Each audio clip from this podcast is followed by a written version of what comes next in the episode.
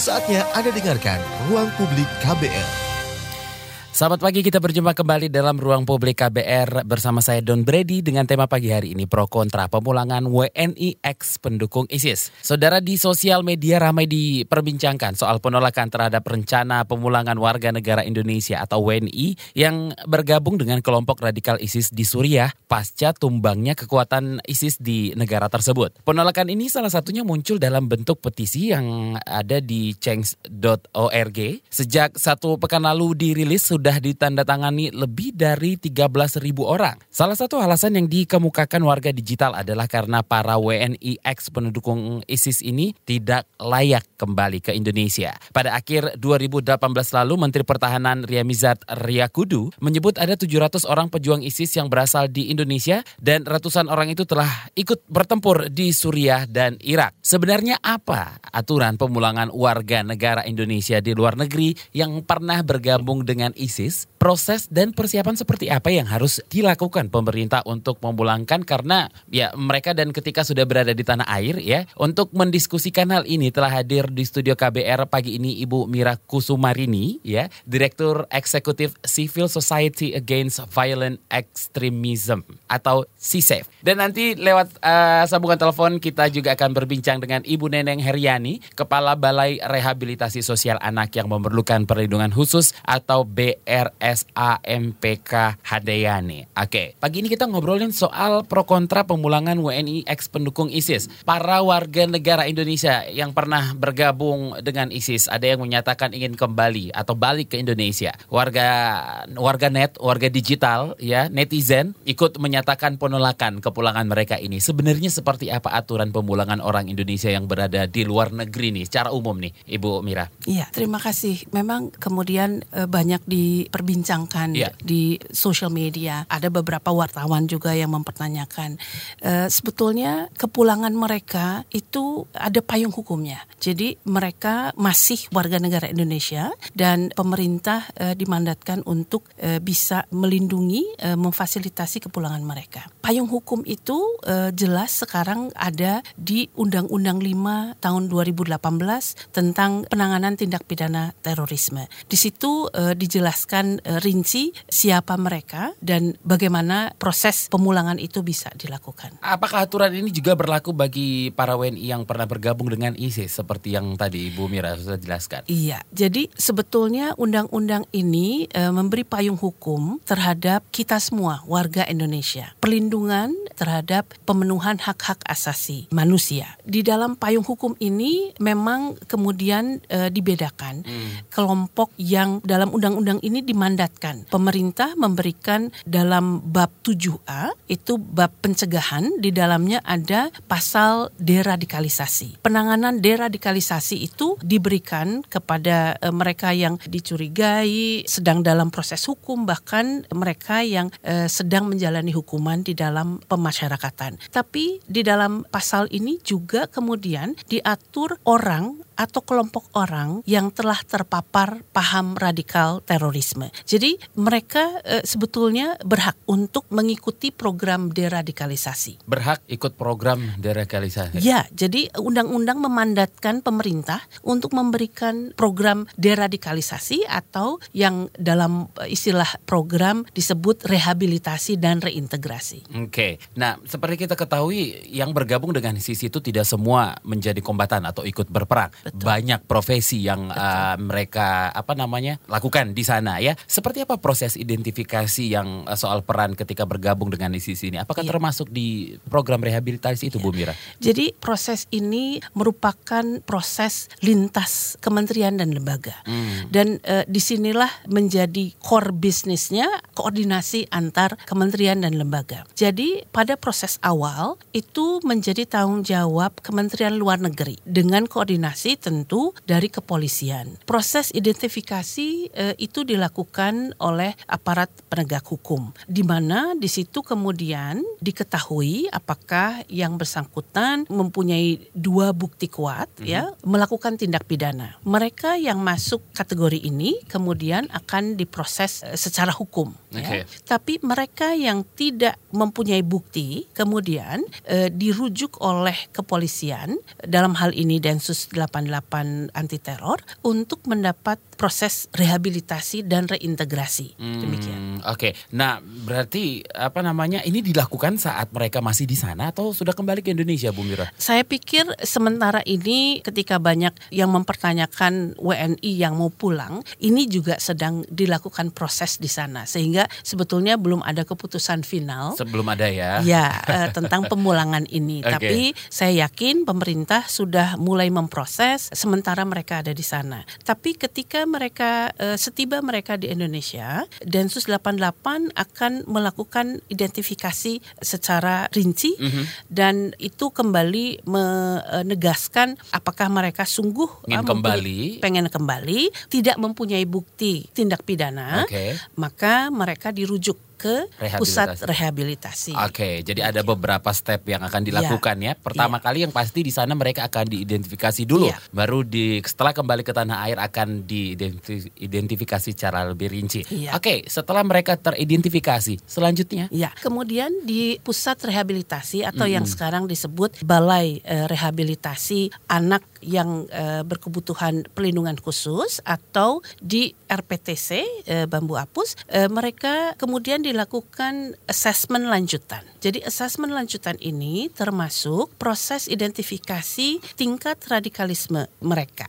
gitu. Ada yang tinggi, menengah, dan eh, rendah. Eh, di mana proses assessment itu kemudian mempengaruhi layanan atau intervensi apa yang paling tepat diberikan eh, kepada mereka. Hmm, Oke, berarti ada tingkatannya juga dalam Iya, hal itu ya. betul, iya. Nah, beberapa kasus dari WNI ex pendukung ISIS ini bahkan ada yang membakar paspornya nih Bu Mira. Iya, Oke, status mereka saat ini? banyak yang mempertanyakan dan dan sebetulnya atas dasar hal itu kemudian banyak yang bilang mereka tidak berhak pulang karena mereka sudah kehilangan Oke. kewarganegaraannya. Iya. Tapi perlu diingat bahwa Indonesia berdasarkan undang-undang kewarganegaraan itu menerapkan single citizenship atau kewarganegaraan tunggal. Jadi ketika pemerintah kemudian mencabut kewarganegaraan eh, yang bersangkutan akan menjadi stateless atau tanpa kewarganegaraan dan itu eh, melanggar konvensi internasional. Oke, silakan diminum dulu mungkin Ibu Mira.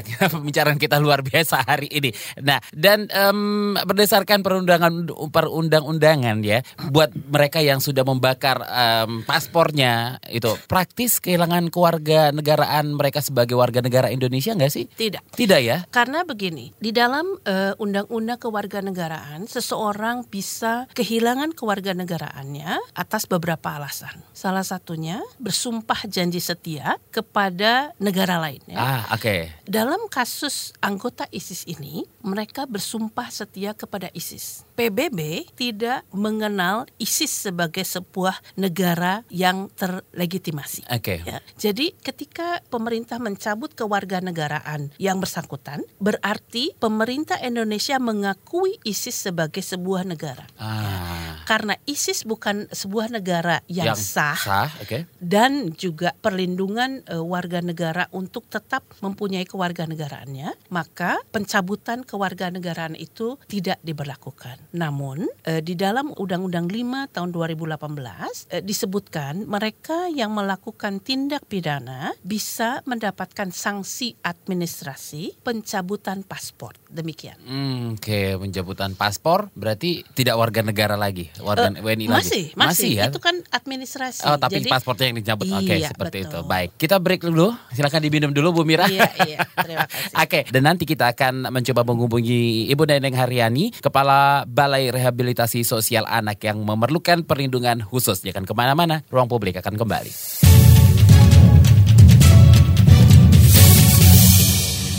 Anda masih mendengarkan Ruang Publik KBR bersama saya Don Brady dengan tema pagi hari ini pro kontra pepulangan WNI ex pendukung ISIS. Saya masih bersama Mira Kusumarini, Direktur Eksekutif Civil Society Against Violent Extremism atau CISEF. Ibu Mira, kita sudah terhubung dengan Ibu Neneng Heriani, Kepala Balai Rehabilitasi Sosial Anak yang memerlukan perlindungan khusus Han atau BRSAMPK Handayani. Ibu Neneng, selamat pagi. Ya, selamat pagi. Iya, apa kabar Bu Neneng? Alhamdulillah baik. Baik. Alhamdulillah baik ya. Oke, kemudian yang kita um, saya masih bersama Ibu Mira di sini dari CISEF lagi ngobrolin soal pro kontra pemulangan WNI ex pendukung ISIS nih Bu Neneng. Oh iya Ya. iya siap. Nah, sejauh ini langkah apa yang harus dipersiapkan negara kalau menerima para WNI yang pernah bergabung dengan ISIS ini? Kami sesuai dengan peranan Kementerian Sosial Iya. eh, amanah Undang-Undang Nomor 35 Tahun 2014 tentang Perlindungan Anak, di mana kami ini adalah sebuah balai yang melaksanakan menangani anak-anak yang memerlukan perlindungan khusus.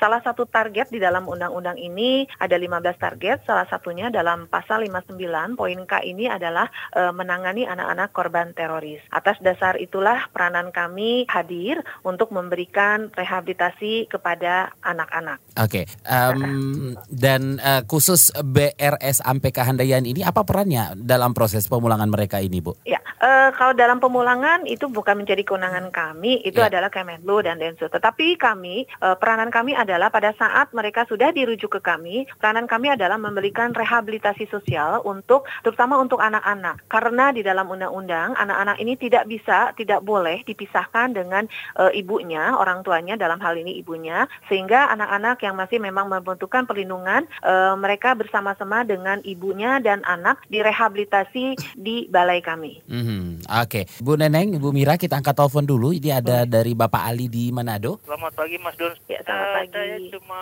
mau menyampaikan pernyataan sekali pertanyaan. Pertama tentang persoalan pro dan kontra. Mhm. Pemulangan pengungsi ISIS ini, saya pro sekaligus kontra. Pertama pro karena ini tanggung jawab negara untuk mengembalikan mereka asimilasi kepada negara kesatuan Republik Indonesia berdasarkan Undang-Undang Dasar 45 Mhm. dan Pancasila. Tapi kontranya sudah banyak terjadi kegagalan dari pemerintah. Mohon maaf ya, saya harus bilang jujur kepada pemerintah. Program deradikalisasi dari pemerintah sudah banyak yang gagal. Mhm. Karena setelah mereka keluar dari penjara, akibatnya ternyata mereka tetap melakukan upaya-upaya terorisme. Cuma bagi kami, kami tidak merasa terancam dengan mereka karena target mereka adalah penguasa, pemerintah, Polri, CQ. Jadi Hmm. mereka sangat pintar dan mem- memanfaatkan kesempatan mereka hidup di tengah-tengah masyarakat dan tidak membuat keonaran di masyarakat. Justru eh, yang yang yang saya ketawa sekarang justru pemerintah yang paranoid. Nah ini yang kita pertanyakan kemampuan pemerintah dalam melakukan program deradikalisasi sudah Ya. sampai sejauh mana dan efektivitas dan efisiensinya bagaimana? Karena banyak seperti contoh di Sulawesi Santoso, Santoso kan sudah pernah masuk penjara, keluar ulang dia bikin lagi. Hmm. Nah, itu yang kita pertanyakan kepada kemampuan pemerintah sampai sejauh mana. Itu aja Mas Don dan eh, bu- ibu-ibu narasumber terima kasih dan selamat pagi. Selamat pagi, Iya, Bapak selamat Ali pagi. di Manado. Bu Neneng, gagal Ya. nih katanya. Gimana Bu Neneng?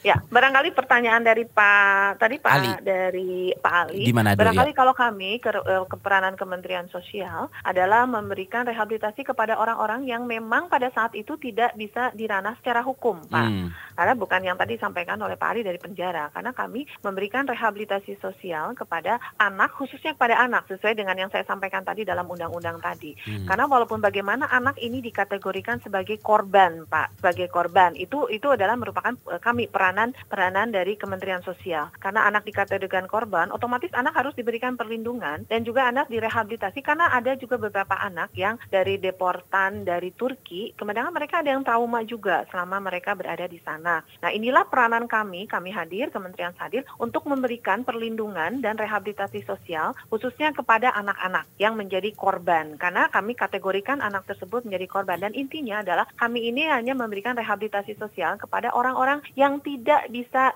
diproses secara hukum. Itu Hmm. adalah peranan kami, Pak, seperti itu. Jadi sejauh itu itu bukan merupakan peranan Kementerian Sosial, Pak. Hmm, Oke, Bu Mira mau menambahkan. Iya, betul sekali. Jadi eh, kalau saya eh, berangkat dari perspektif masyarakat ya, bahwa eh, memang betul proses deradikalisasi adalah tanggung jawab pemerintah. Namun tidak dipungkiri peran penting masyarakat. Jadi itulah eh, satu hal yang kita pelajari dari pengalaman kita masa lalu bahwa masyarakat sama sekali tidak terlibat dalam eh, proses ini. Eh, si Safe dalam hal ini mewakili masyarakat sipil ingin sekali mengangkat peran penting masyarakat. Pertama dalam hal eh, pencegahan. Kalau boleh ditanya di mana kita ketika anak kita kemudian eh, terekrut ya? Di mana kita ketika tetangga kita, saudara kita kemudian pergi berbondong-bondong condong. Jadi di situlah proses awal dari pencegahan yang bisa kita lakukan. Kemudian ketika Pak Ali tadi menyebutkan ketidakberhasilan deradikalisasi eh, bagi para mantan napi teroris, boleh dibilang ada ada memang betulnya sebagian eh, residivis, tapi ada juga yang berproses dan kembali ke masyarakat. Peran penting masyarakat dalam membuka mereka kembali ke masyarakat menjadi sangat penting. Tidak adanya stigma, tidak adanya diskriminasi terhadap mereka itu aspek kunci dalam proses reintegrasi para mantan ini. Tapi kemudian apa yang yang harus kita lakukan? Kami dari masyarakat sipil ingin mengajak eh, masyarakat luas untuk sedini mungkin mampu melakukan deteksi. Jadi jika ada hal yang mengindikasikan maka kita aktif. Jadi urusan terorisme bukan hanya urusannya polisi. Hmm. Ini juga Iya. urusannya Urusan kita. kita semua Iya, ya. Iya, iya. Oke. kita semua. Oke, iya. saya kembali ke Bu Neneng. Bu Neneng, Iya, boleh iya. diulangi lagi ini. Siapa saja Iya, yang iya. biasanya ditampung di Balai Hamdayan ini? Apakah hanya anak-anak saja? Ya, direhabilitasi ya, Mak, bukan hanya ditampung, tetapi karena core bisnis kami Kementerian Sosial ada rehabilitasi sosial, sehingga eh, tadi disampaikan bahwa anak-anak yang direhabilitasi di kami tentunya kan tidak hanya anak, dia tidak bisa dipisahkan dengan orang tuanya. Dalam Oke. hal ini ibu-ibunya. Mhm. Dan eh, ibunya ada di kami tentu juga eh, masuk dalam proses rehabilitasi kami. Kami memberikan beberapa pemahaman di sini eh, di samping terapi-terapi yang kita lakukan, terapi psikososial, terapi fisik, terapi mental spiritual, terapi penghidupan, terapi lainnya yang banyak kita lakukan oleh social worker yang ada di kami. Kami memberikan juga tentang wawasan kebangsaan, tentang pemahaman keagamaan juga. Jadi itu yang kami lakukan selama mereka berada di rehabilitasi di rumah perlindungan kami. Hmm, Oke, berarti di di Balai Hamdayan ini ada program rehabilitasi itu termasuk dalam program deradikalisasi juga, Bu Neneng. Ya, kalau kami namanya rehabilitasi sosial, Mas. Itu Oke. salah satu eh, kami namanya beda ya, bukan deradikalisasi. Berarti tapi berbeda ya kami, ini ya? eh, eh, rehabilitasi sosial itu core bisnisnya dari Kementerian Sosial. Oke. Mas. Tuh, Mas. Jadi bisa dipastikan berbeda ya ini. Oke, apa yang harus dipersiapkan agar anak-anak yang bersama keluarganya pernah bergabung ISIS itu bisa menerima keberagaman Indonesia atau kelompok di luar mereka nih Bu Neneng? Ya, itu tadi saya sampaikan berarti ada beberapa memang terapi-terapi kita yang khusus kita lakukan kepada anak, Mas. Karena anak ini kan tidak bisa dilakukan rehabilitasi secara wawancara gitu ya. Kita lakukan beberapa teknik juga, teknik terapi-terapi psikososial yang kita lakukan oleh pekerja sosial. Di samping itu juga kita melakukan pemeriksaan psikologis kepada anak-anak tersebut. Dan anak-anak ini kita lakukan juga perbedaan-perbedaan bahwa di dunia ini ada perbedaan. Misalkan salah satu ter- terapinya dengan mereka menonton film-film berupa kepahlawanan, cinta tentang kehidupan, dan di dunia ini ada perbedaan termasuk di Indonesia bahwa mereka ini harus mengakui bahwa memang di negara kita ini NKRI ini memang ada perbedaan. Nah, itu yang harus kita pahami memberikan pemahaman kepada anak-anak tersebut. Nah, ini yang saya sampaikan tadi bahwa anak-anak ini adalah menjadi korban dari orang tuanya gitu. Oke, dan tadi saya juga sudah berbicara ngobrol dengan Ibu Mira ini kalau uh, Iya. level ada level-level setelah mereka di, teridentifikasi rendah, sedang dan tinggi. Apakah uh, level ini bisa ditemukan juga di pada anak-anak ini, Bu Neneng? Ya, pada intinya awalnya Ah. ada tentang pemeriksaan asesmen dan pemeriksaan psikologis. Tetapi kembali lagi kita pada konteksnya bahwa anak ini adalah anak. Anak ini adalah bagaimana kita memperlakukan anak tersebut. Contoh banyak yang sudah dilakukan oleh kami. Kami menangani anak-anak sesuai dengan amanah undang-undang anak-anak korban eh, teroris yang ada di Surabaya. Dan ini sudah sekitar satu tahun. Dan perubahannya sudah sangat signifikan sekali. Jadi kembali lagi bahwa anak ini adalah memang menjadi korban dan konteksnya bahwa kita tergantung lagi kepada kita bagaimana memperlakukan membina anak-anak tersebut gitu. Hmm, Oke, nah ini berbicara soal anak-anak lagi Bu Neneng. Mungkin terakhir Mm-mm, Ibu Neneng mungkin bisa menyampaikan bagaimana sih seharusnya kita memperkenalkan keberagaman itu ke anak-anak dan pada usia berapa yang pas untuk Ya. Mengenalkan uh, soal keberagaman kita ini? Ya, mungkin dari sejak dini ya, sejak awal mereka mengenal barangkali apa yang namanya apa sih sebelum TK, sebelum itu kita harus sudah mencoba untuk mengenalkan dengan mungkin yang sederhana saja. Mungkin ini bendera merah putih, ini Mhm. nyanyian nyanyian kita kenalkan nyanyian-nyanyian kebangsaan dan juga tentang Pancasila gitu loh dengan bahasa-bahasa yang sederhana sesuai dengan perkembangan mereka. Sehingga mereka paham bahwa mereka bersosialisasi harus dengan tidak memilih-milih orang, orang yang memang misalkan beragama lain atau tapi memang pada intinya yang baik itu yang bisa kita untuk sampaikan kepada anak kita bahwa kamu bergaul sama siapa dengan orang-orang yang baik. Bahwa perbedaan itu di Indonesia ini pasti ada gitu. Nah harus kita bedakan dengan mungkin dengan memberikan contoh-contoh gitu loh. Dalam film-film dalam cerita-cerita dongeng-dongeng yang sederhana bisa kita sampaikan kepada anak-anak. Mulai sejak sejak dini ya harus kita berikan pemahaman. Karena kalau memang e, tidak sejak dini karena kebanyakan anak-anak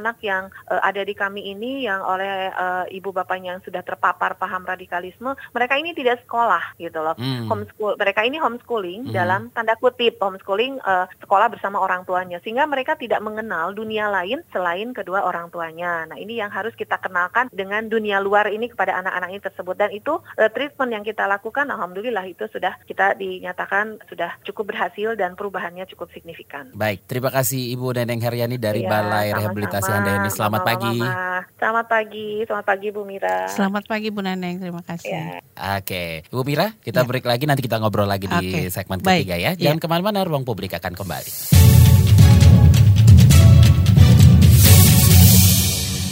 Anda masih mendengarkan Ruang Publik KBR bersama saya Don Brady dengan tema pagi hari ini pro kontra pemulangan WNI ex pendukung ISIS. Saya masih bersama Ibu Mira Kusumarini, Direktur Eksekutif Civil Society Against Violence Extremism atau CSEF. Oke, Ibu Mira pada 2017 ada 84 WNI yang diduga terlibat dalam kelompok terorisme. Itu sudah dipulangkan dari Irak dan Suriah. Namun Kadif Humas Mabes Polri Irjen Pol Setio Wasisto saat itu menyebut Polri tidak bisa menangkap mereka karena aksi terorisme dilakukan di luar negeri. Oke, apakah hal yang sama akan terjadi lagi dengan pemulangan kali ini? Iya, sebetulnya e, menambahkan informasi terkait mereka hmm. itu sejak 2017 awal hingga saat ini minimal sudah 400 orang dideportasi. Mm -hmm. uh, ada juga yang pulang secara mandiri, pulang dari uh, Suriah, dideportasi dari negara-negara transit karena mereka sedang menuju Syria. Jumlah itu uh, bukan jumlah sedikit dan yang paling memprihatinkan adalah 75% perempuan dan anak. Hmm. Itu itu uh, satu indikasi yang apa ya warning bagi kita bahwa isu gerakan terorisme ini tidak hanya laki-laki tapi sekarang sudah melibatkan uh, perempuan dan anak. Mm -hmm. Jadi itu kenyataan yang harus harus kita kita hadapi dan harus kita respon seperti itu. Oke, dan apakah hal ini ada diatur di Undang-Undang Terorisme Nomor 5 Tahun 2018? Iya. Jadi itu yang saya sebutkan tadi bahwa kelompok ini adalah kelompok yang di dalam pasal 43D eh, ayat F itu adalah orang atau kelompok orang yang sudah terpapar paham radikal terorisme. Dijelaskan kemudian eh, kenapa kemudian mereka perlu program eh, deradikalisasi itu eh, eh, supaya harapannya mereka tidak eh, kemudian eh, berpotensi atau melakukan tindak pidana. Karena kelompok ini ketika eh, kita memahami terorisme dalam sebuah spektrum eh, bukan hitam putih mm -hmm. itu karena mereka berproses hmm. sejak awal mereka uh, rentan ya rentan terekspos uh, pada paham-paham radikal ini. Kemudian uh, ketika mereka sudah sudah uh, terekspos uh, menunjukkan uh, keinginan, kemudian direkrut, kemudian mereka masuk dalam kelompok yang disebutkan sebagai kelompok yang sudah terpapar. Dan kelompok ini jika tidak ada intervensi, mereka beresiko untuk melakukan tindak pidana. Itulah yang kemudian kami e, melihat peran penting pemerintah dan peran penting masyarakat dalam e, merespon e, apa yang terjadi, bahkan sebetulnya bisa mencegah lebih banyak lagi anggota masyarakat untuk e, terlibat dan terekrut. Oke, dah sesuai dengan tema kita pagi ini pro kontra pemulangan WNI ex pendukung ISIS. Yang di awal tadi saya sudah katakan kalau warga net atau warga digital itu bahkan sudah membentuk petisi di change.org dan sudah ditandatangani oleh 13.000 orang. Hmm. Sampai uh, saat ini data yang kami lihat ya dan sebenarnya ini Bu Mira, apa kecemasan warga atas pulangnya mereka? Uh, ini perlu diperhatikan negara juga dong sebenarnya. Betul, betul. Aha. Kecemasan itu adalah uh, satu hal yang lumrah. Hmm. Dari perspektif penanganan itu adalah resiko ya. Oke. Jadi eh, yang perlu kita tangani adalah bagaimana kita mengelola resiko ini. Bagaimana kita bisa menganalisis eh, resiko-resiko yang eh, mungkin timbul. Resiko satu bahwa yang bersangkutan menyebarluaskan paham radikal ya. Jadi Hmm. orang kemudian terekspos. Oke. Kemudian eh, mereka bisa direkrut ya. Ketika mereka direkrut kemudian eh, ada peluang eh, melakukan tindak pidana. Bentuk-bentuk tindak pidana itu sudah jelas di dalam eh, Undang-Undang 5 2018. Mhm. Mereka memobilisasi untuk merekrut, mempromosikan, mereka berkontribusi pendanaan, mereka membantu menyembunyikan dan lain sebagainya itu sudah jelas. Jadi untuk kelompok yang sudah terpapar ini kita mencoba bagaimana mereka kemudian tidak eh, melakukan tindak pidana. Bahkan mereka juga akhirnya bisa kalau istilah kami itu disengage, tidak kemudian terlibat lagi dengan kelompok radikal. Jadi kecemasan itu eh, lumrah dan harus dikelola sedemikian rupa eh, eh, mengidentifikasi resiko, eh, menganalisis resikonya dan eh, memitigasi resiko itu. Hmm. Bagaimana kemudian kita kelola sedini mungkin eh, sehingga resiko-resiko itu bisa terhindarkan atau bisa ketika terjadi bisa eh, dimanage eh, sebagaimana yang seharusnya dikelola. Oke, itu adalah cara-cara untuk mengatasi kecemasan itu. Tapi Betul. kalau perhatian negara sendiri, melihat 13 ribu orang sudah melakukan penolakan, penjelasan seperti apa yang akan diberikan negara kepada masyarakat yang cemas ini, Bu Mira? Eh, menurut saya itu ranah eh, edukasi, ya. Edukasi. ranah eh, awareness raising, ranah penyadaran warga Hmm. bahwa ada informasi yang tidak tersampaikan, ada mungkin mekanisme yang belum muncul, yang belum dibangun di eh, tingkat masyarakat, yang membuat eh, warga hidup nyaman gitu. Hmm. Jadi eh, misalnya warga ini pulang kembali ke Surabaya misalnya, Iya. Lalu mekanisme apa yang bisa dibangun sehingga warga bisa terlindungi? Itu Hmm. yang yang harus kita eh, bangun. Oke, kita bacakan WhatsApp dulu yang sudah berapa masuk dari Elin di Yogyakarta. Saya setuju mereka tidak usah kembali lagi kembali apalagi yang pergi ke sana dengan kehendak sendiri. Another rejection ya Bu ya. Ya, ya. Kalau mereka mau kembali harus pakai masa percobaan dulu dan harus jelas sumber penghidupannya seperti orang asing yang mau jadi warga negara Indonesia. Bu Mira. Iya, sebetulnya mohon maaf kami tidak setuju. Jadi Mhm.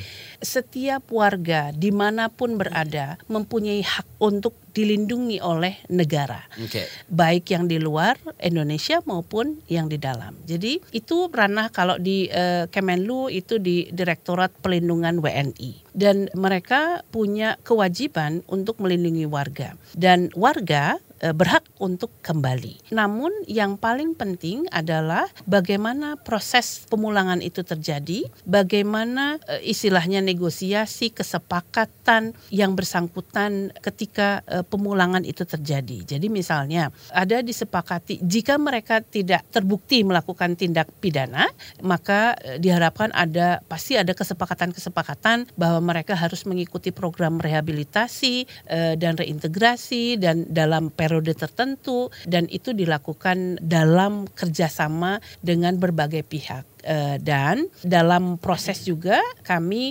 mendukung kesepakatan yang bersangkutan untuk tunduk dalam NKRI, tunduk dalam eh, undang-undang yang berlaku di NKRI. Oke, dari Dewi di Padang. Kalau saya baca-baca bagaimana situasi mereka di sana, terutama perempuan dan anak sangat menyedihkan. Tapi saya juga tidak ingin mereka pulang ke Indonesia lalu membuat masalah. Saya dukung pemerintah melakukan program yang tepat agar tidak meresahkan masyarakat ketika kembali. Nah, ini sempat kita singgung tadi soal kecemasan masyarakat itu lagi nih, Bu Iya. Mira. Bahwa mereka cemas itu sama wajar ya. Mhm. Namun seperti yang saya pertanyakan tadi, di mana kita ketika mereka terekrut ya, anak kita, adik kita, saudara kita. Atau eh, pertanyaannya lebih mendalam lagi, setiap dari kita bisa loh terekrut. Hmm. Jadi coba bayangkan kita dalam posisi mereka, kita berempati. Ketika kita eh, mengalami hal itu, lalu apa yang bisa kita lakukan atau apa harapan kita terhadap masyarakat? Jadi marilah kita eh, sebagai bagian dari masyarakat untuk memanusiakan manusia, gitu ya. Tidak ada manusia yang sempurna. Bahwasanya mereka pernah ikut dan bahkan eh, mungkin melakukan tindak pidana, mereka masih manusia, gitu ya. Ada yang kemudian harus menjalani hukuman, ada yang harus kembali, bahkan banyak dari mereka harus memulai hidup dari nol karena mereka sama sekali tidak punya harta benda ya. Harta terpenting adalah masyarakat. Bagaimana kalau masyarakat kemudian menolak? Di mana mereka bisa hidup? Di mana mereka bisa memulai kehidupan baru? Di mana mereka bisa e, meraih masa depan? Kalau bukan peluang yang diberikan oleh masyarakat. Jadi e, itulah peran kita gitu ya. Kita dulu-dulu memang tidak dianggap, tapi sebetulnya itulah peran penting kita. Banyak terjadi stigma. Oh ini orang ISIS, oh ini teroris. Ayo Mhm. kita e, hukum mereka. Mhm. Siapa kita? Kalau mereka e, melakukan tindak pidana sudah ada jalur hukumnya. Tapi ketika mereka mau memulai hidup baru, mau bermasyarakat, kita hendaknya menerima mereka gitu. Sebagaimana kalau kita juga itu terjadi pada kita gitu ya. Hmm, Oke, masih ada beberapa WhatsApp yang harus kita bacakan, tapi kita harus break dulu Bu Mira ya. Jangan ke mana-mana, ruang publik akan kembali.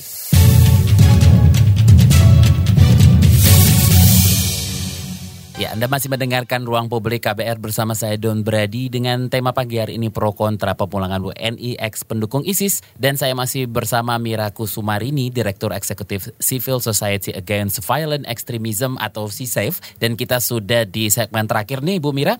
Kita bacain beberapa WhatsApp yang sudah masuk juga. Ini tadi eh, ada Wahyu di Depok. Apakah pemulangan ini satu-satunya yang wajib negara lakukan? Apakah satu-satunya jalan hanya memulangkan mereka? sebetulnya demikian adanya ya. Jadi eh, setiap warga negara mendapatkan hak perlindungan Mhm. eh, di mana pun mereka berada. Mereka bisa memutuskan tinggal di luar Indonesia. Itu itu keputusan mereka. Tapi bagi mereka yang ingin pulang itu hak mereka untuk difasilitasi oleh negara dan negara berkewajiban ya seperti itu. Oke, dari Dina di em, Bengkulu, sejak masa reformasi, apakah ada WNI yang dicabut kewarganegaraannya? Kasusnya apa? pencabutan kewarganegaraan dalam kasus terorisme itu eh, sepengetahuan saya belum ada ya. Kecuali memang ada kasus-kasus yang didasari oleh alasan-alasan tertentu ada delapan kurang lebih yang seingat saya di dalam undang-undang kewarganegaraan itu banyak yang terkait pernikahan dan lain sebagainya tapi ada dua hal yang yang terkait dengan terorisme. Satu dia mengucapkan janji setia kepada negara yang sah. Dua dia mengikuti pelatihan militer di negara yang sah gitu ya. Jadi eh, mungkin saya saya luput mungkin ada atas pertimbangan hal eh, demikian. Oke, dari Tri di Jakarta, ketika WNI yang pergi bergabung dengan ISIS, mereka menjual semua harta benda. Ketika mereka kembali, mereka tidak punya tempat tinggal dan sumber penghidupan. Seperti apa langkah pemerintah sejauh ini untuk mengatasi hal ini? Iya, itu betul sekali. Dan itu juga yang kami kami alami ketika kami eh, bekerja sama dengan eh, lintas kementerian eh, dan lembaga memfasilitasi rehabilitasi dan reintegrasi mereka. Mhm. Ketika eh, mereka kembali, yang pertama sumber daya yang mereka miliki adalah saudara. Ada yang mengalami penolakan dari saudara, tapi ada juga yang diterima kembali oleh saudara. Tapi kami juga mengalami ada penerimaan dari saudara atau keluarga yang ternyata kelompok radikal juga. Jadi ini eh, macam-macam eh, tantangannya. Namun yang pasti mereka harus eh, memulai segala sesuatunya dari nol. Pengalaman kami pemerintah kemudian memberikan akses ada modal eh, sedikit modal untuk eh, memulai usaha. Di dalam program reintegrasi, eh, kami eh, mencoba memfasilitasi peran aktif pemerintah daerah. Jadi upaya yang utama yang kami lakukan adalah bagaimana para deportan atau returni ini kembali mempunyai memiliki hak, eh, pemenuhan hak hak sipil. Hmm. Misalnya KTP, KK, kemudian kartu-kartu yang lain gitu ya. Itu bisa dilakukan atas kerjasama eh, dengan pemerintah daerah. Untuk ekonomi ekonomi kami uh, mencoba melingkan beberapa sumber dan pelatihan-pelatihan uh, sehingga mereka bisa memulai usaha baru.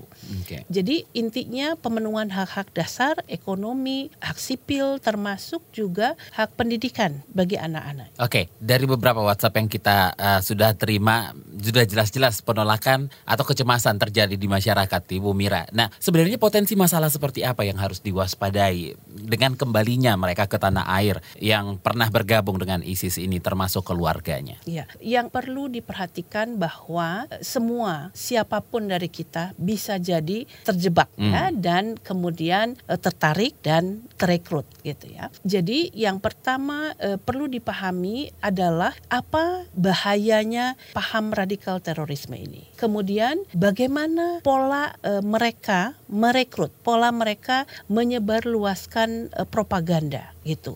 Propaganda melalui uh, sosmed, propaganda melalui kelompok-kelompok pengajian atau secara one on one gitu ya. hmm. ya. Jadi yang perlu kita kemudian akhirnya jadi satu kesadaran pengetahuan ya tentang bahaya resiko terorisme. Kedua adalah asahlah uh, daya tangkal kita gitu ya. Itu yang kita harus harus terus menerus asah dan kembangkan kemampuan uh, daya tangkal masyarakat masyarakat. Jadi community resilience gitu. Jadi peka terhadap lingkungan, melakukan sesuatu ketika mengetahui dan dan kerjasama dengan masyarakat lain atau kerjasama dengan kepolisian. Namun penting eh, dalam proses ini eh, janganlah kemudian kita paranoid, hmm. janganlah kemudian kita apa stigma hanya karena pakai cingkrang atau pakai sadar kemudian hmm. kita menghakimi anggota warga kita. Jadi bukan itu yang yang kita ini, tapi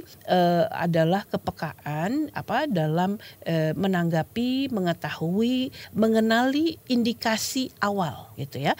Itu yang paling penting. Kadang e, kita terlambat. Oh, ternyata dia sudah jauh mendalam. Tapi apa sebetulnya indikasi-indikasi hmm. awal? Itu yang yang yang apa? Yang penting kita ketahui. Oke, Bu Mira juga tadi mengatakan kalau siapa pun itu bisa uh, berpotensi untuk um, bergabung dengan hal-hal seperti ini, terekrut dan akhirnya berangkat ke iya, sana ya, betul. tanpa mengenal siapa pun kita itu. Jadi apa ini sebenarnya yang harus dipersiapkan masyarakat untuk um, apa namanya menangkal hal-hal seperti ini, Bu Mira? Ya, ya itu persis tadi yang yang saya sampaikan uh, perisai diri, perisai ya, diri, okay. dengan pengetahuan. Lalu undang-undang itu sebetulnya alat bantu kita, alat pelindung kita. Kemudian tingkatkan daya tangkal. Oke, okay, baik. Terima kasih Ibu Mira atas waktunya pagi ini luar biasa ya, pembicaraan ya, kita. Oke, okay, itu dia Ibu Mira Kusumarini dari Direktur Eksekutif Civil Society Against Violence Extremism atau CISEF dan sebelumnya ada Neneng Haryani Kepala Balai Rehabilitasi Sosial Anak yang memerlukan perlindungan khusus atau BRSA MPK Handayani. Oke, okay, terima kasih sekali lagi Ibu. Saya Don Brady pamit. Salam. Baru saja Anda dengarkan Ruang Publik KBR.